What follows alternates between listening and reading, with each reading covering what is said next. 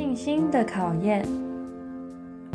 已经到了发薪水的日子，但是戴德生的老板却没有付他薪水。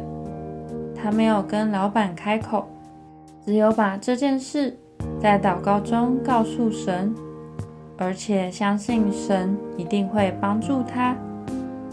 可是他的老板还是没有发薪水给他。过了两个星期，戴德生越来越着急了。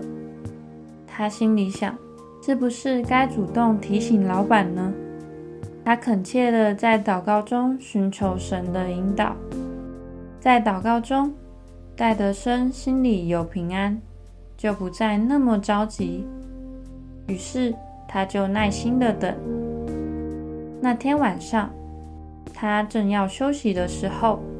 突然，老板来敲门。请进，德生。刚刚有人来付了一笔款项，我赶紧拿来付你的薪水。当老板离开之后，戴德生满心喜乐的赞美主，而且对神更加有信心了。想一想，神试验我们信心的目的是什么呢？有信心的人和没有信心的人，碰到困难的时候，会有什么不同的表现呢？今天的经文是雅各书一章三到四节。因为知道你们的信心经过考验，就产生忍耐，但忍耐要坚持到底，使你们可以完全毫无缺乏。